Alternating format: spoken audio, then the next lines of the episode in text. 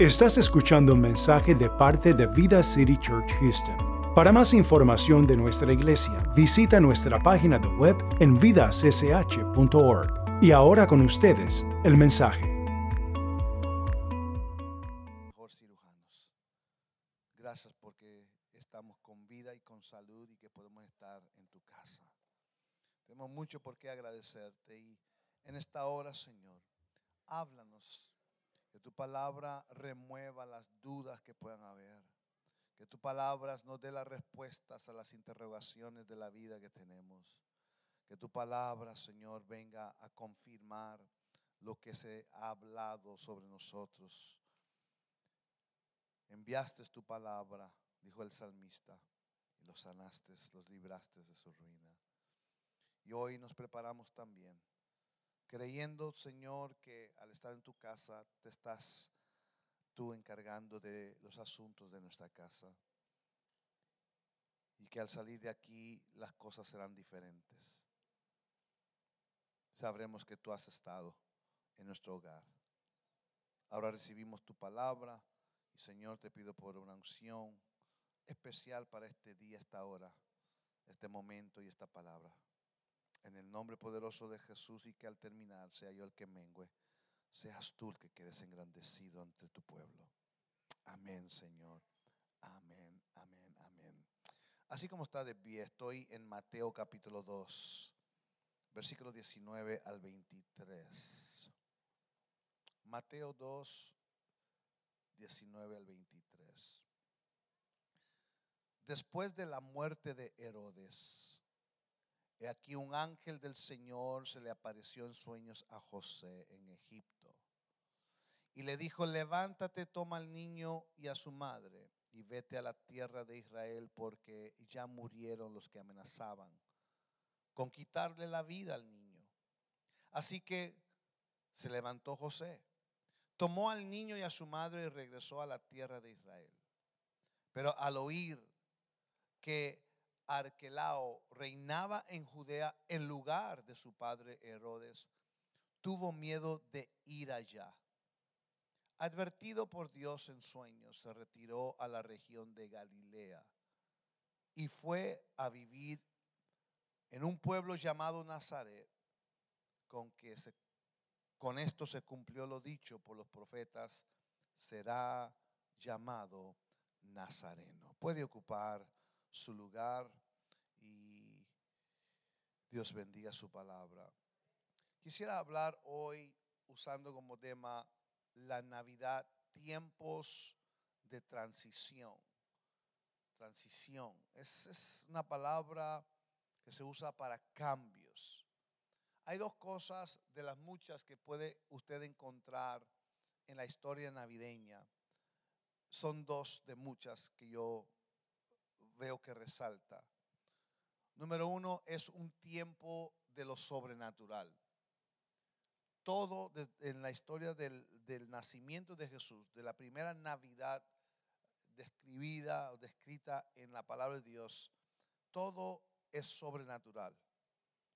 Desde el nacimiento o la concepción de la Virgen María por el Espíritu Santo, su familiar Elizabeth siendo estéril, queda embarazada. El esposo de Elizabeth, que es uno de los sacerdotes, viene un ángel y queda mudo. Este, toda una historia. Los pastorcillos están apacentando las ovejas y aparecen ángeles. José en un sueño llega un ángel para hablar con él. María, o sea, es un evento de lo sobrenatural de Dios. Y yo he creído que cuando nosotros nos enfocamos, porque nos podemos ocupar tanto en tantas cosas que realmente la Navidad viene y se va. Y no saboreamos de veras el gran significado de lo que es la Navidad. Hay dos cosas que creo que marcan nuestra fe como creyentes, dos eventos. Una es esta, el nacimiento de Cristo Jesús, y la segunda es la muerte de Cristo Jesús. Y nosotros no sabemos realmente cuándo nació Jesús, qué fecha, qué mes. Pero una cosa que sí hacemos es celebramos, ya sea que lo celebremos en enero, en junio o aún en diciembre. El asunto es que celebramos y damos conciencia de que Cristo Jesús, el Hijo de Dios, vino a encarnarse, pudiendo revelarse a nosotros en diferentes maneras, escogió revelarse cara a cara con nosotros. Y aparte de que es un tiempo de lo sobrenatural, creo yo que si nos enfocamos de veras en lo que era la, Navidad, nosotros abrimos, abrimos el ambiente en nuestra propia vida para que Dios haga algo sobrenatural. La segunda cosa que yo veo, y es lo que quiero hablar por hoy, son transiciones, cambios. A través de la vida de, o el drama navideño, todos los que participaron hubo un cambio, hubo una transición en la vida de ellos. José nunca pensaba que iba a empezar a ser padre como un padrastro. Y todo cambió. Fue una transición para él. María ¿Qué pensaba María que iba, iba, a concebir del Espíritu Santo? Y hay una transición de tener que ahora venir a ser madre, pero con otro, otra ah, perspectiva, porque el niño que ella lleva es el Hijo de Dios y, hay, hay un cambio allí. Todo lo que es de la Navidad son cambios. Y la Navidad trae cambios. Y Dios quiere usar la Navidad y este tiempo que celebramos para traer cambios en nuestra vida. Cuando yo hablo sobre transición, eh, estoy hablando de una etapa que cambia entre una experiencia y otra. Son, son periodos en la vida que, que nos llevan a otro. Por ejemplo, en el año, comenzamos el año con la primavera. Y cuando hay una transición de la primavera al verano, termina una etapa para empezar otra etapa. Cuando se termina lo que llamamos el verano, termina y entra a otra etapa de cosecha que es el otoño. Y hay un periodo donde las cosas van creciendo, el otoño, pero también termina el otoño y marca el final del otoño, pero a la misma vez da aviso que comienza una nueva temporada, que es el invierno.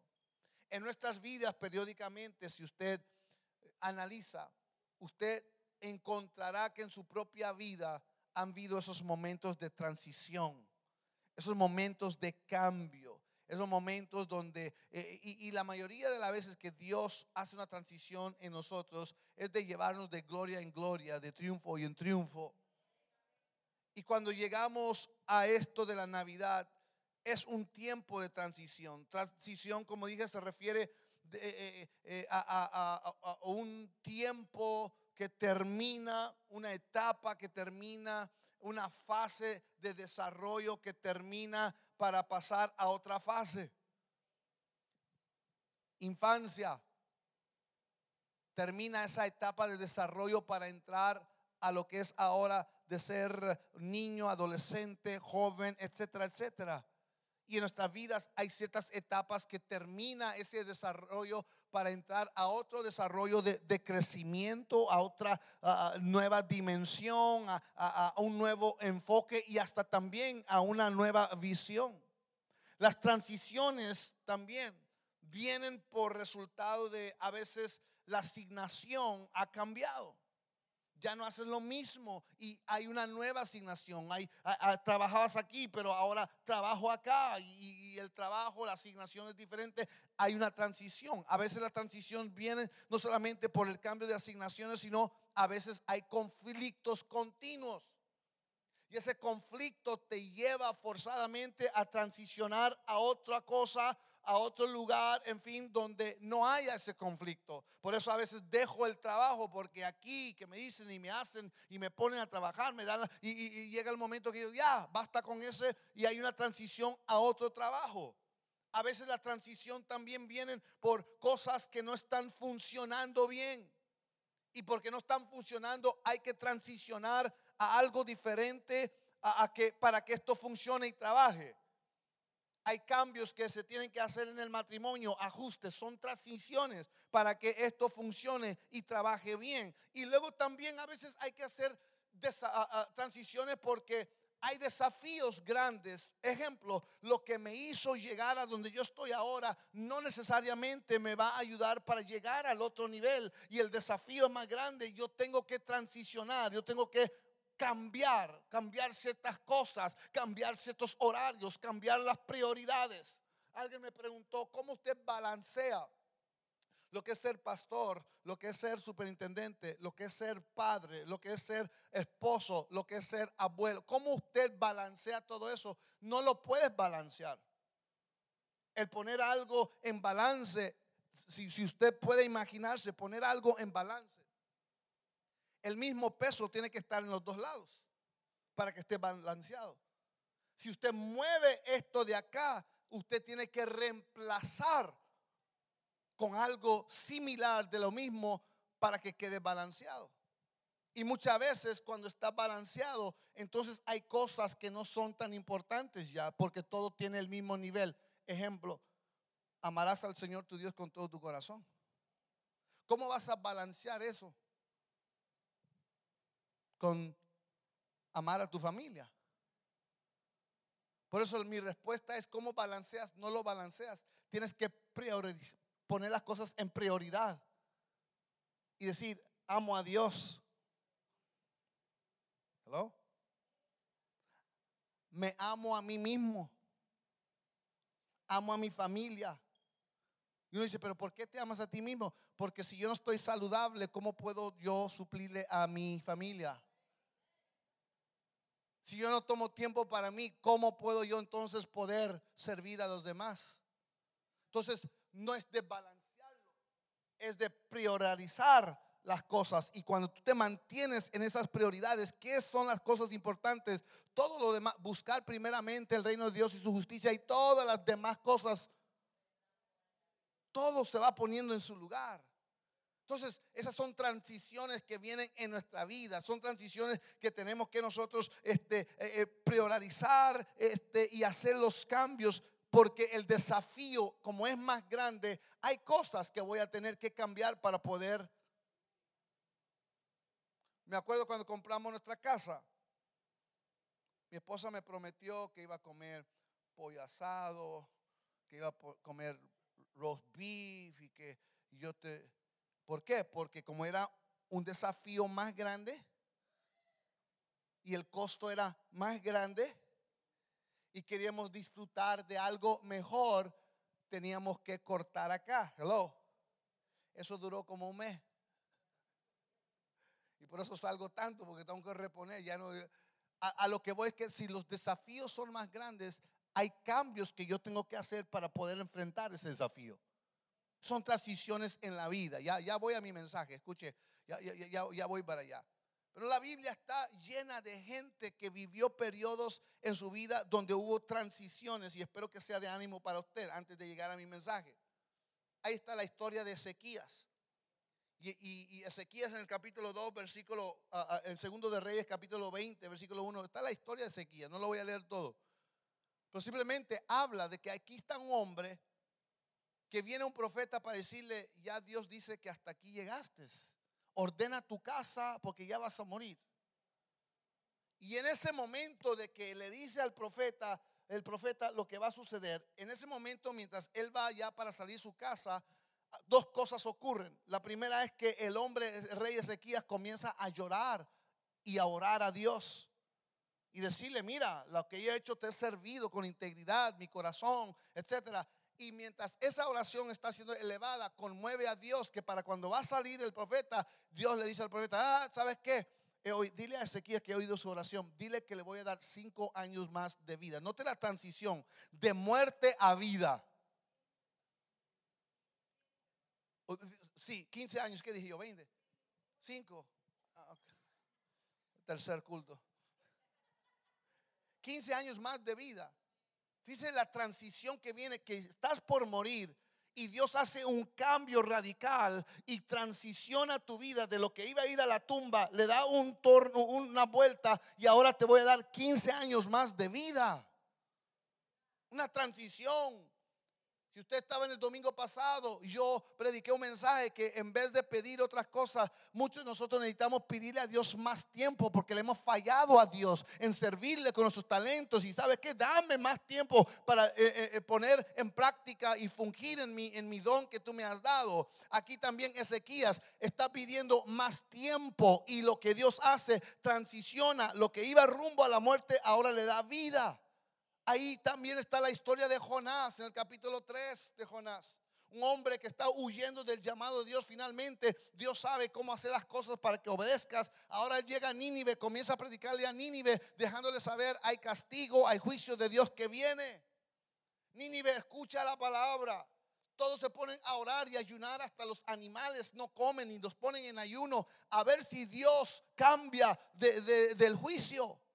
Y dice la Biblia eh, este, en el versículo 10 de Jonás capítulo 3, al ver Dios lo que hicieron, es decir, que se habían convertido de su mal camino, cambió de parecer y no llevó a cabo la destrucción que les había anunciado. Cuando hay un verdadero arrepentimiento, Dios hace un cambio en los planes, Dios hace un cambio y trae transición para un comienzo nuevo en la vida de toda una nación. Ojalá que nuestro país, los Estados Unidos, pudiera también entender que hemos sido malos y que hemos nosotros este, desviado de los planes y los principios bíblicos y que por eso estamos donde estamos y que podamos genuinamente tener un arrepentimiento donde Dios haga un cambio total y cambie el rumbo de nuestra nación a llevarlo a donde debe de estar con Dios. Transiciones son importantes en la vida.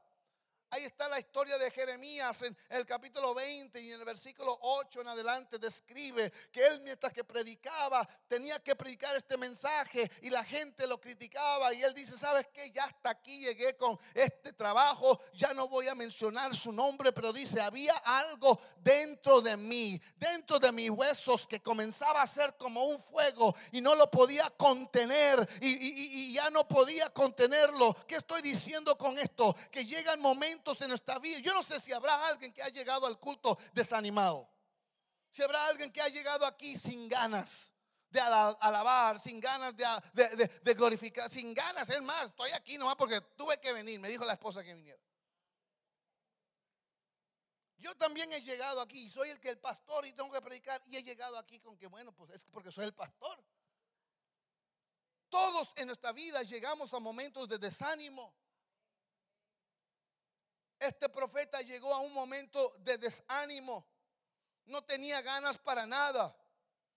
¿Y cuántos de nosotros también, como dije, hemos llegado aquí no tengo ganas de alabar, no tengo ganas de cantar, no tengo ganas ni que me salude, no tengo ganas ni de hablar, simplemente estoy aquí. Pero algo en el culto comenzó a suceder, algo se dijo, se cantó cierto canto, se predicó una palabra y de repente cuando me vine a dar cuenta estaba aplaudiendo, estaba cantando, estaba levantando las manos, estaba aunque sea moviendo los pies. Algo sucedió, ¿por qué? Porque hubo una transición en la vida, en el culto, Dios cambió la situación.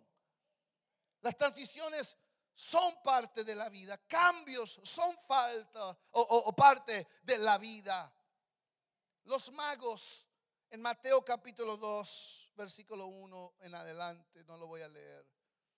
Ellos vienen guiados por una estrella. Dios, es lo interesante de Dios, que Dios puede usar lo que tú, en lo que tú estás involucrado, Dios puede usar algo de allí para llamarte la atención. No podemos subestimar ni criticar las maneras de Dios. Por eso alguien dijo que las maneras de Dios a veces son, son que Dios obra en maneras misteriosas, porque uno no le entiende. ¿Cómo puede ser que estos hombres que estudian las estrellas son astrólogos, son adivinos, son magos, son lo que son. Y Dios dice, ah, están viendo las estrellas, déjame usar la estrella. Y la estrella llama la atención y los guía a tener un encuentro con Cristo Jesús. Por eso tú nunca te debes desanimar, que no importa dónde esté tu hijo o tu hija metida o metido, Dios puede usar algo de allí para traerlos a los pies de Cristo Jesús. Dios lo, estos magos no eran gente cristiana, estos magos no eran gente que servían a Dios, eran gente pagana. Y Dios usa en lo que ellos están metidos, leen las estrellas y que ahí está, eh, eh, este, yo ni sé cómo se llaman, el escorpio y... Yo, ¿Cómo? No. Sí, pues, todos esos, aquí está el oso y que ahí está y quién sabe qué. Yo, yo, pues yo no. Pero a lo que voy es que ahí está y ahí aparece una estrella. Y los lleva a tener un encuentro con Cristo Jesús. Ese encuentro causó transiciones, una vez más transiciones, cambios en la vida de ellos. De una etapa a otra, de una experiencia pagana a tener una experiencia ahora con Cristo Jesús. Transición. Y cuando ellos tienen ese encuentro con Cristo Jesús, revelados por eh, Dios, ellos no regresan a Herodes, sino que dice que se fueron por otro camino. Cuando tú tienes una experiencia con Cristo Jesús, tú no puedes seguir igual. Tú no puedes seguir pensando igual, hablando igual, actuando igual. Tú no puedes seguir comportándote igual. Si de veras has tenido un encuentro con Cristo, Él cambia todo eso. Tú no puedes tener la excusa vaga de que es que así soy, así fui formado. Cuando tienes una experiencia con Cristo, Jesús, Él cambia todo, cambia tu manera de hacer, porque Él es el Dios que puede cambiar y que espera un cambio en nosotros. Y estos hombres, teniendo ese encuentro con Dios, dice que se fueron por otro camino. Por eso yo a veces tengo problemas, que llegamos a la iglesia, llegamos deprimidos, llegamos este, sin ganas, llegamos tristeza, lo que sea, pero salimos igual también. ¿Cómo es que podemos salir igual si de veras hemos tenido un encuentro con Cristo Jesús. Debemos de salir de la iglesia diciendo, mira lo que ha hecho Dios. Yo llegué así, pero Dios tocó mi vida. Llegué deprimido, pero Dios puso allí gozo. Tenía, no tenía esperanza, pero Dios confirmó con su palabra y tengo esperanza. El médico me tenía todo por los suelos con la prosticación, pero la palabra vino a levantarme. Tenemos que aprender que cuando tengo una experiencia con Dios, no puedo salir de aquí como yo entré. Tiene que haber un cambio, tiene que haber una señal de que estuve con Cristo Jesús. Mira, estoy en Mateo 2, capítulo 13, capítulo 2, versículo 13. La historia que hemos leído es una historia de transiciones, de cambios. Dice, un ángel del Señor apareció en sueños a José y le dijo, Mira el cambio. Levántate y toma al niño y a su madre y huye a Egipto. Aquí está un hombre que tiene un reto, enfrentó las imposibilidades, el criterio para casarse con una mujer, una joven que era estaba desposada para ser su esposa, pero ahora viene con un paquetito dado por Dios que viene embarazada con el hijo de Dios. Trata de explicarle eso a tu mamá y tu papá. ¿Ah? Trata de explicarle eso a tu mamá. Oh, pero es que el Señor lo hizo. Dame otra historia, por favor. No, de veras, vino un ángel y, estoy embarazada. Trata de explicarle eso a con quien te vas a casar. Oh, pero si no nos hemos, ¿cómo que me sales con que estás? Hello, es un reto, es un desafío. y es una transición que tiene que ocurrir si esto va a funcionar. Finalmente el ángel tiene que hablar con José. Y así que nace el bebé, el Hijo de Dios, y ahora viene palabra de Dios para decirle a través de un ángel y le dice, levántate, toma al niño y a su madre y huye a Egipto. ¿Qué? ¿No nació este niño para ser la luz del mundo? No nació este bebé, yo, me imagino, ahora puedo imaginarme de esta manera. ¿Te imaginas lo que dijo la mamá de María? Voy a ser abuela.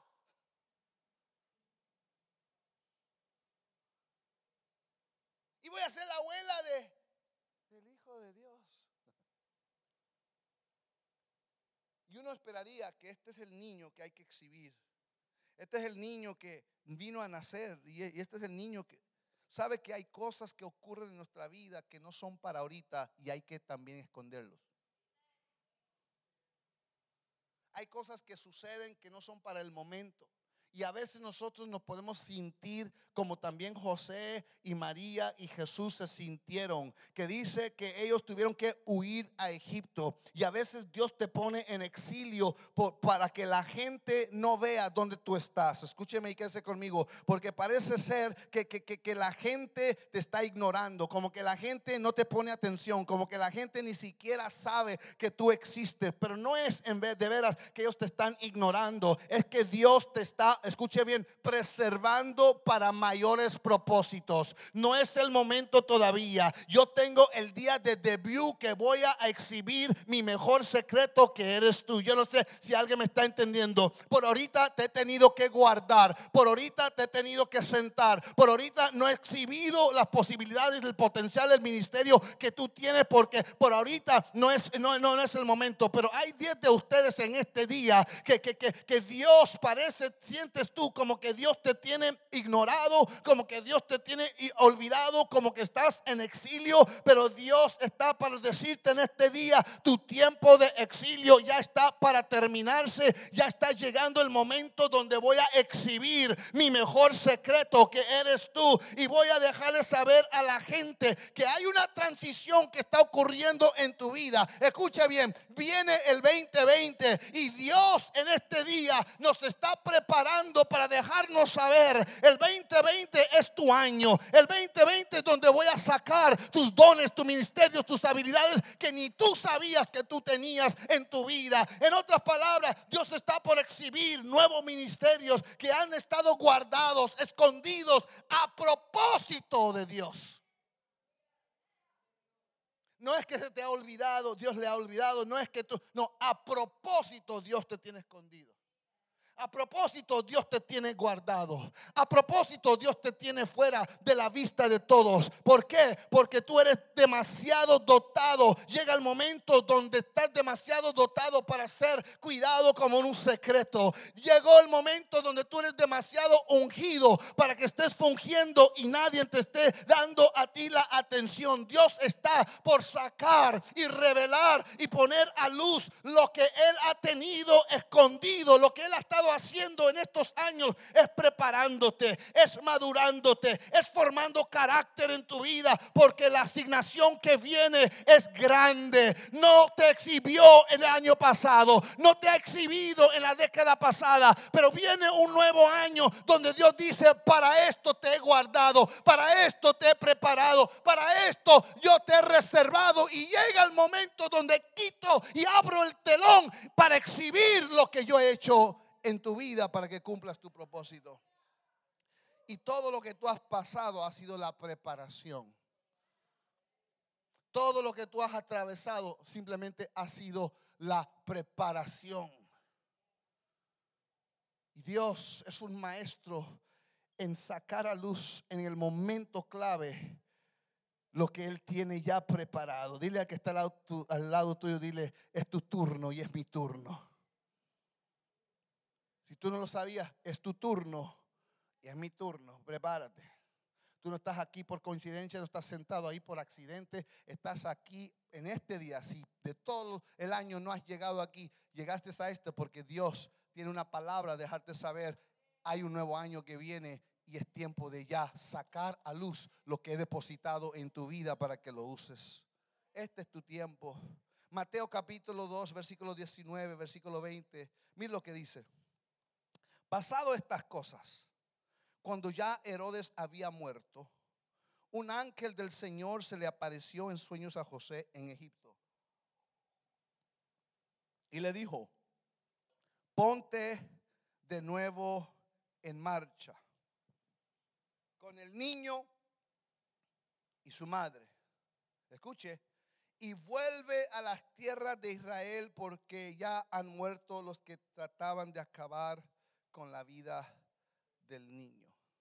El que tenga oído para oír, oiga.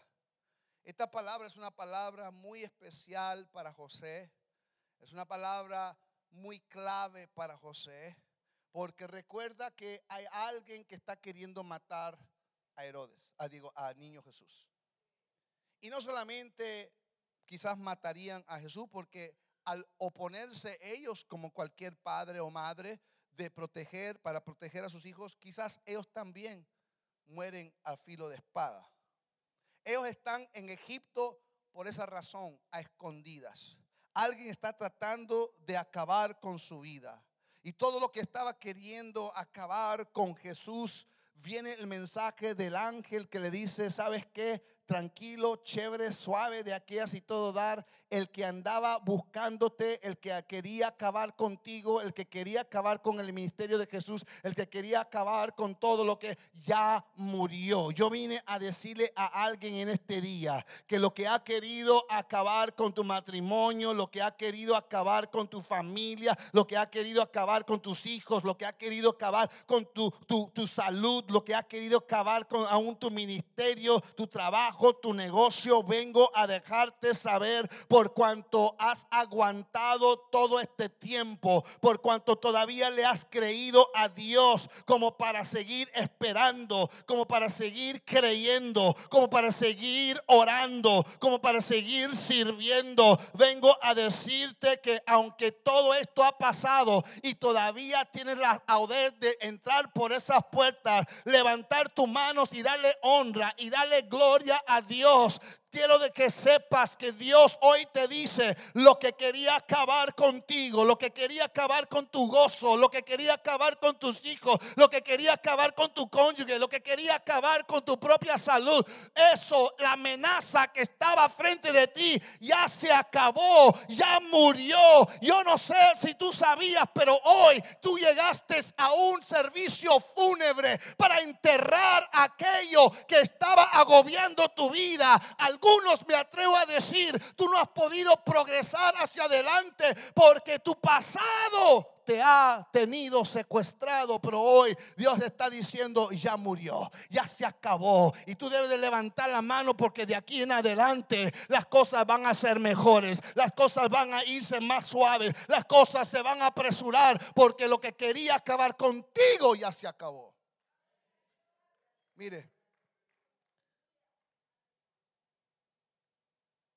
versículo 20 dice lo siguiente. Dijo, ponte de nuevo en marcha con el niño, escuche bien, y con su madre.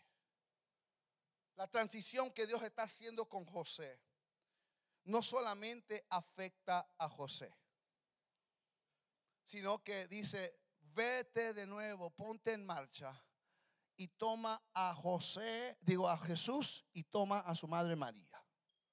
Lo que Dios hace en nuestras transiciones, en nuestros cambios, cuando le obedecemos, no solamente te afecta a ti, te bendice a ti, bendice también y afecta a los que están conectados contigo. Así que cualquier amenaza que venía contra ti murió. Esa amenaza que venía contra tus hijos y venía con tu familia también ahí murió.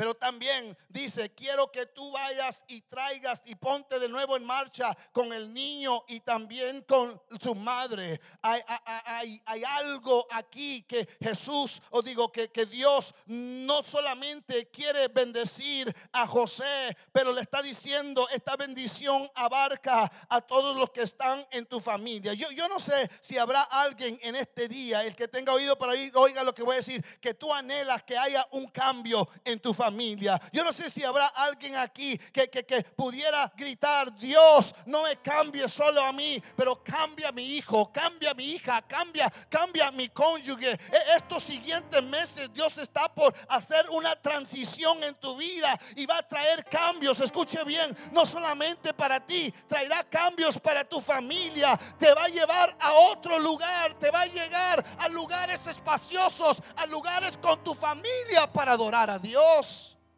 Escuche lo que le voy a decir. Mire lo que dice la Biblia en Mateo 2:21.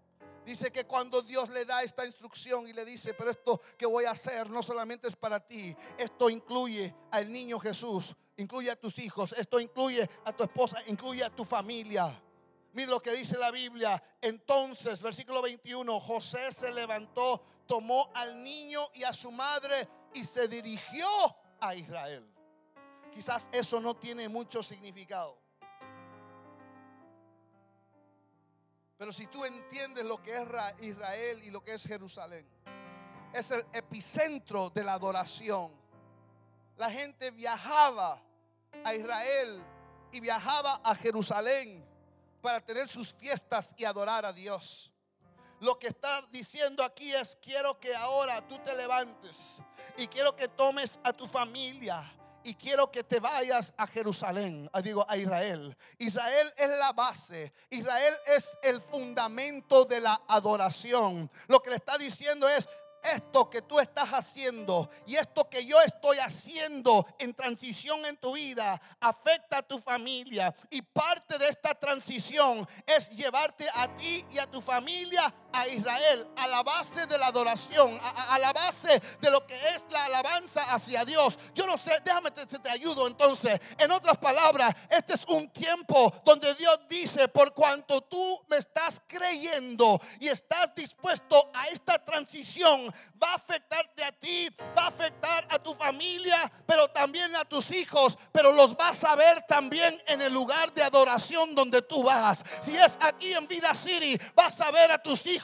también ahí adorando contigo, alabando contigo, sirviendo contigo. No te acostumbres que la fila donde tú estás sentado no haya de tu familia sentados allí. Tú tienes que creer que si Dios va a hacer una transición en esta Navidad en mi vida, hay una transición que va a afectar a mis hijos. Ellos van a estar sentados aquí adorando y alabando a Dios. Y esto no es para avergonzar a Rey, pero yo he visto la dedicación de su madre Dora, de su padre Rey, llorando, gimiendo por la salvación de sus hijos. Y lo que parecía ser imposible, aquí está un hijo que está siendo tocado, transformado por el poder glorioso de Dios. Si Dios lo puede hacer en la vida de Él, lo puede hacer en la vida de tu hijo, en la vida de tu hija. Vas a verlo. Yo no sé si alguien puede ver en el Espíritu, mi hijo va a estar adorando a Dios, mis hijos van a estar sirviendo a Dios.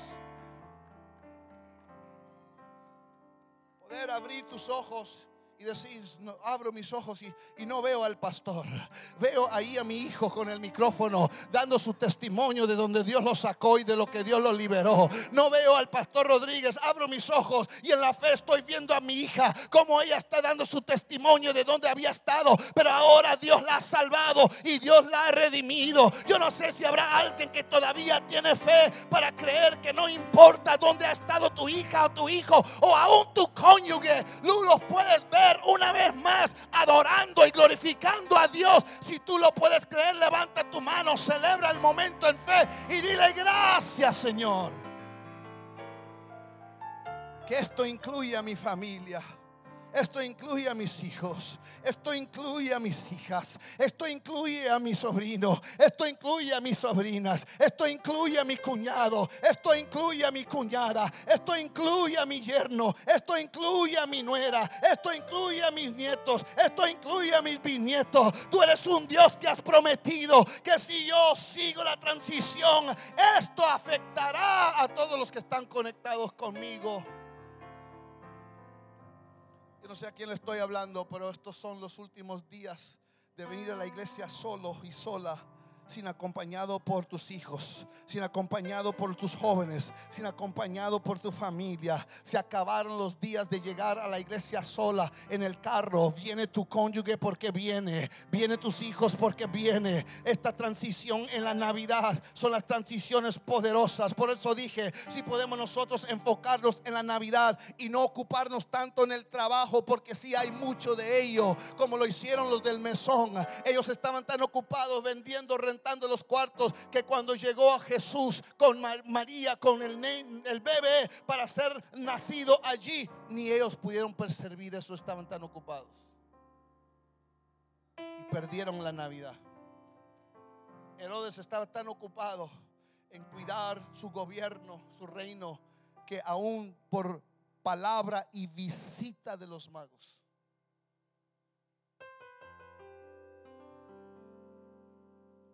¿La estrella iba guiada por Dios o no? ¿Por qué se pararon entonces ahí en Jerusalén donde estaba Herodes?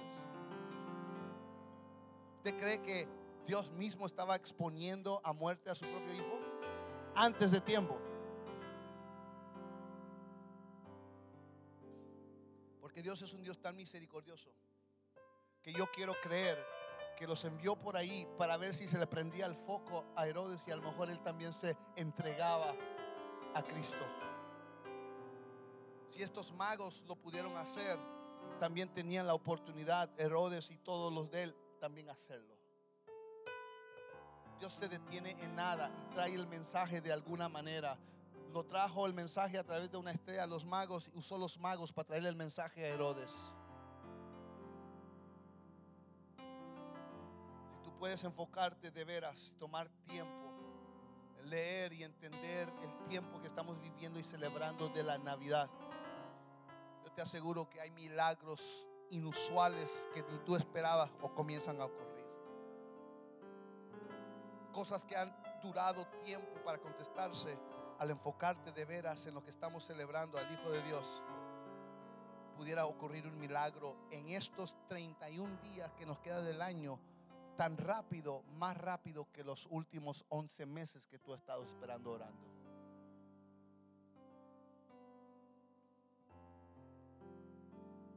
Mira,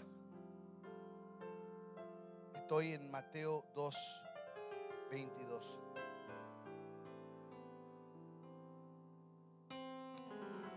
Pero habido, habiendo sabido que el lugar, que en el en lugar de Herodes reinaba en Judea su hijo Arquelao, tuvo miedo de ir allá. Avisado en sueños, se fue a Galilea. Yo no sé si José se paró en una tiendita y compró el periódico. No sé si él, mientras iba caminando, como muchos de nosotros, abrió el Facebook, leyendo las últimas noticias.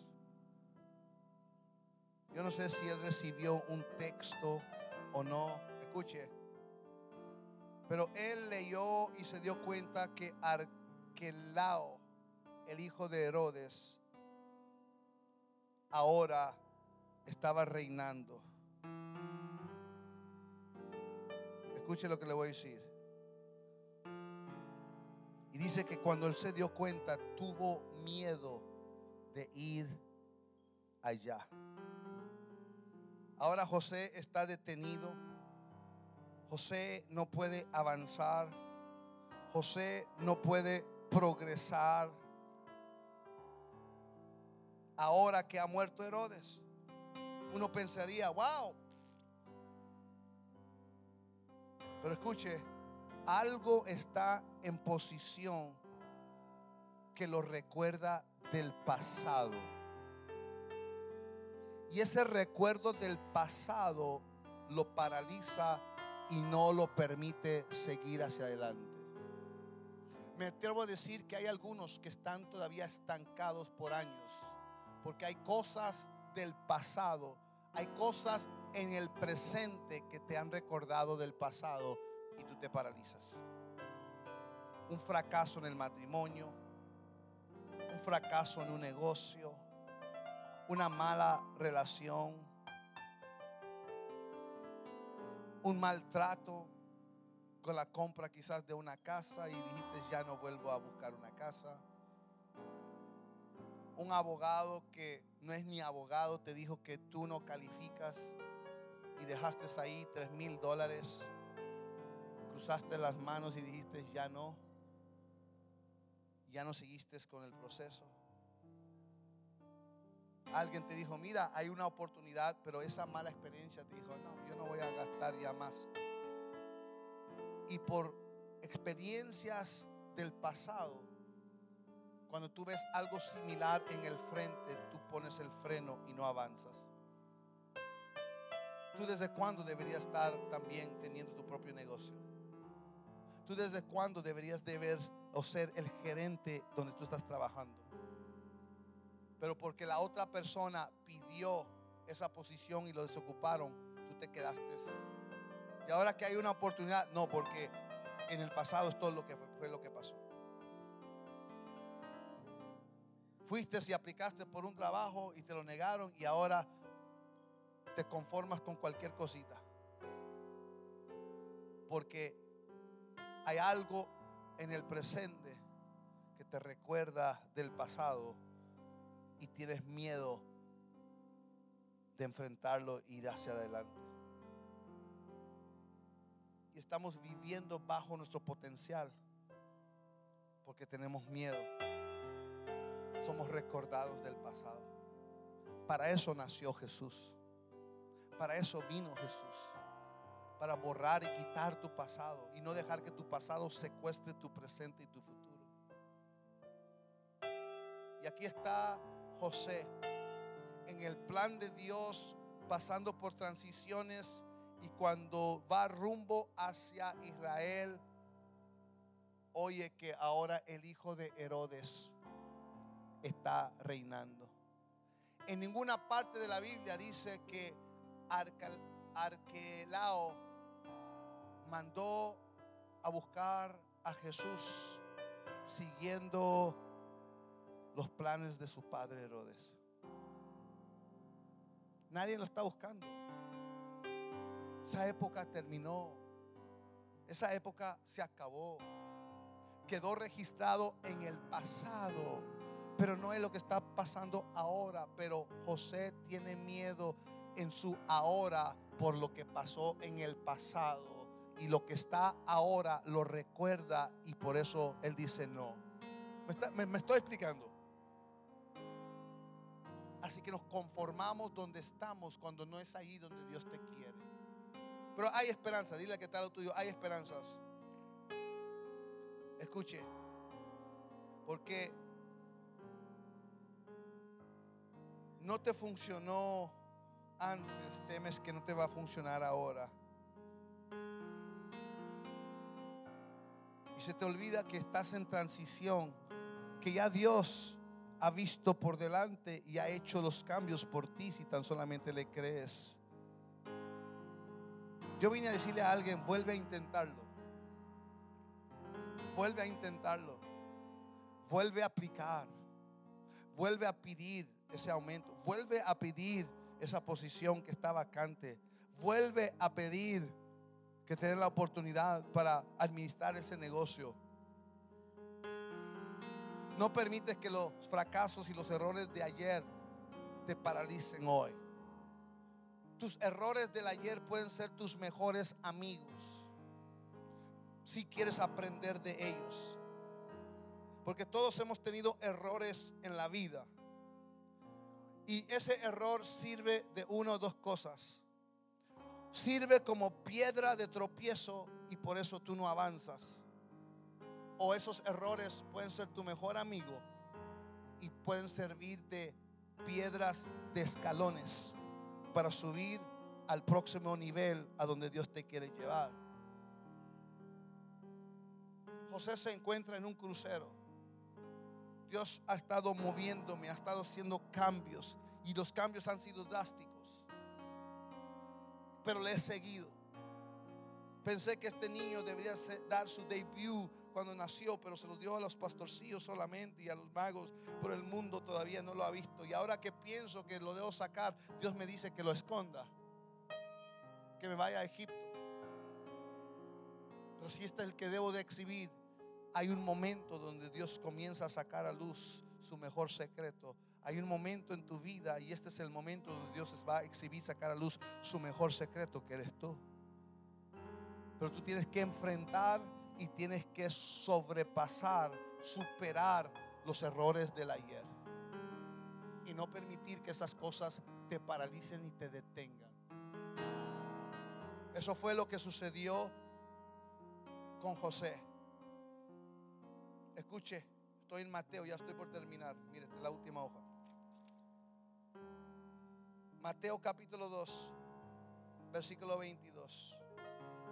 Entonces el ángel de Dios le dijo a José que siguiera hasta la región de Galilea. Cuando Dios ve que tú no estás haciendo progreso, entonces Dios tiene que hacer una transición una vez más en tu vida para llevarte a donde Él quiere llevarte. Y cuando ve que no estás caminando en lo que Él te llamó a hacer, Él entonces provoca otras transiciones, pero va a cumplir su propósito. Esta mañana yo le di un secreto a todos los varones, mi esposa no estaba aquí. Pero se lo voy a revelar como regalo de Navidad. Porque así creo que Dios también hace con nosotros. ¿Ok? Dios le dice, vea a Israel, oye que ahí está el hijo de Herodes y no quiere ir. Entonces Dios le dice, hmm, ¿sabes qué? ¿Por qué no te vas a Galilea? Varones, mujeres, cierren los oídos. Cuando tú quieres que se haga como tú quieras, haz a tu cónyuge creer que es su idea. Hazla creer que es su idea. Y cuando ya la convences que es su idea, Castro, ella te va a decir, oh, ¿por qué no hacemos lo que tú le, tu idea? Y tú simplemente dices, qué buena idea, vamos a hacerlo. Los varones sí aplauden y las mujeres como que... Y, creo que Dios con nosotros es así. Ir a Israel, no, no, no yo, yo no voy a ir. Y si usted lee otras versiones, dice avisados por el ángel. Y uno diría, si Dios tiene todo esto marcado, ¿por qué ahora da aviso? en inglés es como warning, como que hay peligro. Y ahí es donde yo creo que Dios le dice, ok, Él no, aquí ya, ya, ya nos atrancamos. Él, él no me está creyendo. Voy a hacerle creer que es su idea ir a Galilea. Pero realmente es mi idea.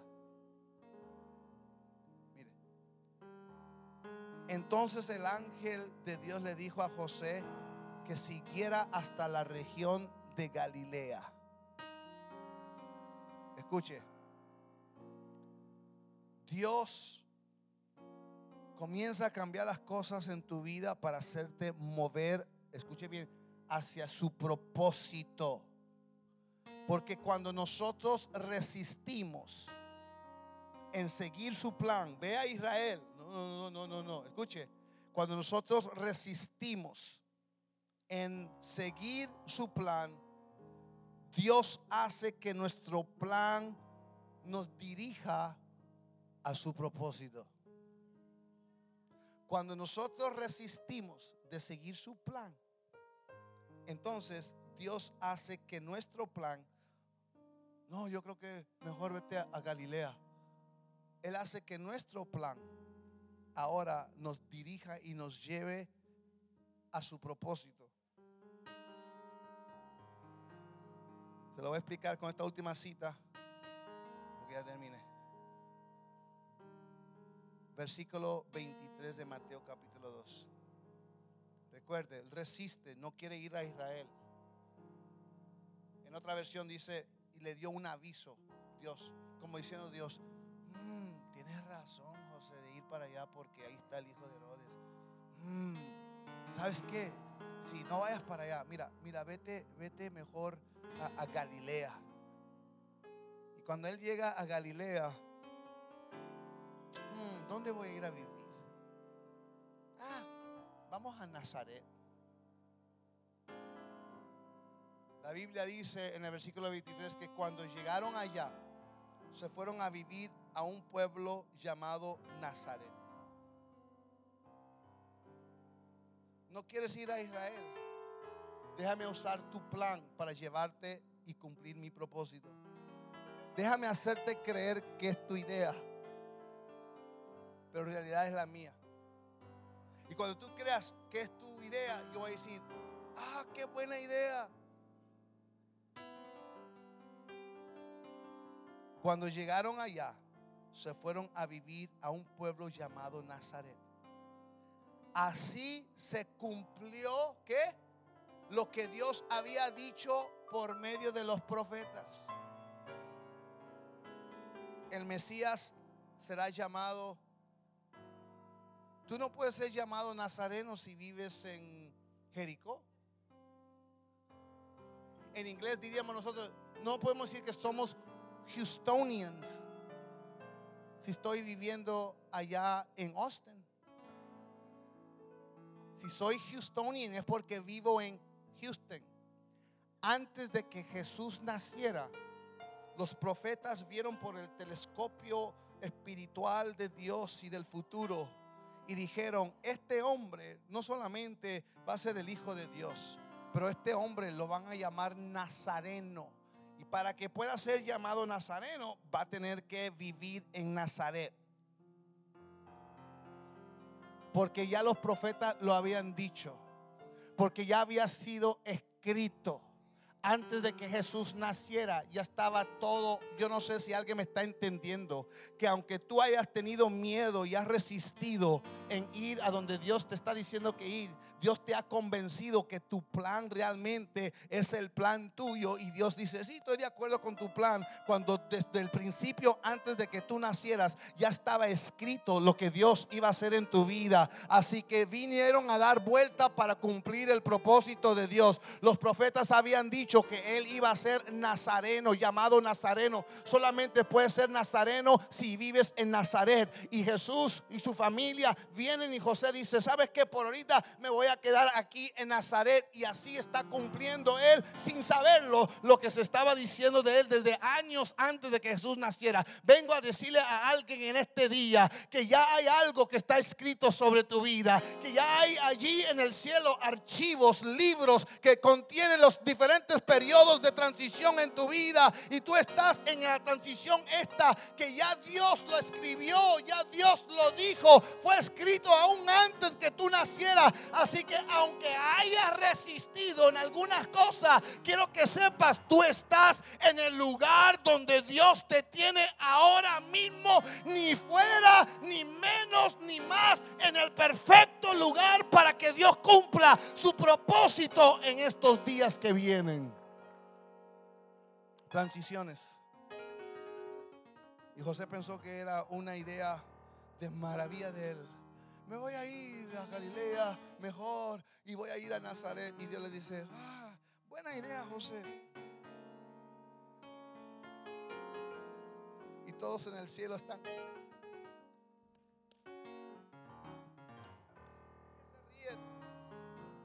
Aquí dice que sería llamado Nazareno y no puede ser Nazareno a menos que vaya a Nazaret y allá pensaba que era su idea, pero ya está. Hello está escrito. Ya ha habido palabras profetizadas sobre tu vida. Yo vengo a animar a alguien. Ya ha habido palabras profetizadas y soltadas y escritas en los archivos del cielo en cuanto a tu hijo, en cuanto a tu cónyuge, en cuanto a tu familia. Y tú debes de reclamarlo y decir, este es el año, esta es la temporada, esta Navidad, Dios va a romper cadenas, Dios va a hacer lo que tiene que hacer, pero mis hijos y mi familia vamos a servir a Dios. Ya está escrito. Así que a la otra que vayas a decirle a tu hijo, mira, te veo, no me digas, ya está escrito. Te veo sirviendo en la iglesia, no, ya está escrito. No, pero se acabó la conversación porque ya está escrito. Termínalo así. ¿Ah? No, pero es que ya está escrito.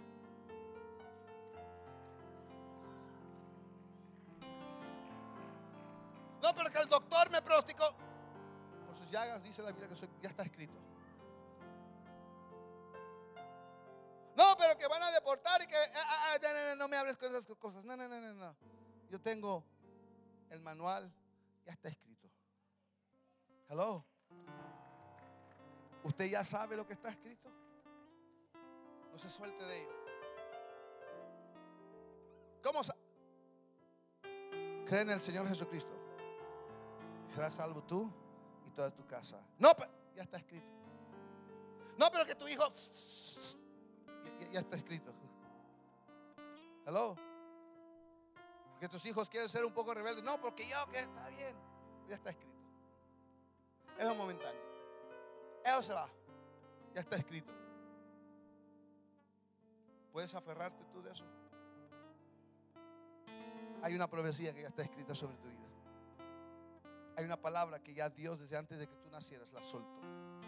Y todas esas cosas que tú has pasado, las subidas y las bajadas, los buenos y los malos, enriquecen pobreza, casi como un matrimonio. Todas esas cosas Dios las ha usado para formarte para este tiempo. Porque tú has estado en las escondidas. Y aunque hayas sido líder, escúcheme bien, tus mejores días del liderazgo ni siquiera la han visto, ni tú. Dios está por quitar el manto en el 2020 y decir, ahora sí, hay una nueva década y wow. Y hay algunos de ustedes que la gente los ve y los ven como que Eres el mejor secreto que Dios tiene preparado para el 2020.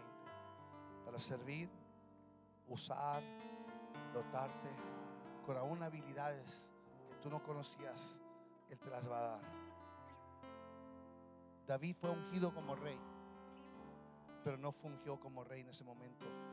Se fue de nuevo a cuidar las ovejas. Ungido, pero para otro tiempo. Y cuando aquel paladín salió, amenazando al pueblo de Israel, Dios le da a través de su padre Isaí una canasta, sin darse cuenta que los panes y los quesos en esa canasta era simplemente el disfrace. Porque ahí en ese valle, frente a ese paladín, Dios quitaría el manto para exhibir su mejor secreto guardado a David y ahí comienza el ministerio poderoso de David que lo va llevando al reinado. Yo estoy creyendo que esto es lo que Dios ha hecho en aún en esta década. Personas, yo estoy creyendo que nunca en 10 años no han hecho absolutamente nada. Y pensaste que yo simplemente yo soy miembro, yo soy aquí, esta es mi iglesia, y Dios va a poner un fuego debajo del asiento donde tú estás y en el 2020 vamos a tener que andar ahí tratando de apagarte porque va a estar tan en fuego con Dios y que esto y lo que yo tengo y vamos a decir nosotros, ¿y de dónde salió este? ¿De dónde salió esta? Que Dios estaba, parece que todavía dice que el vino mejor está guardado para lo último. Y la gloria postrera será mayor que la primera.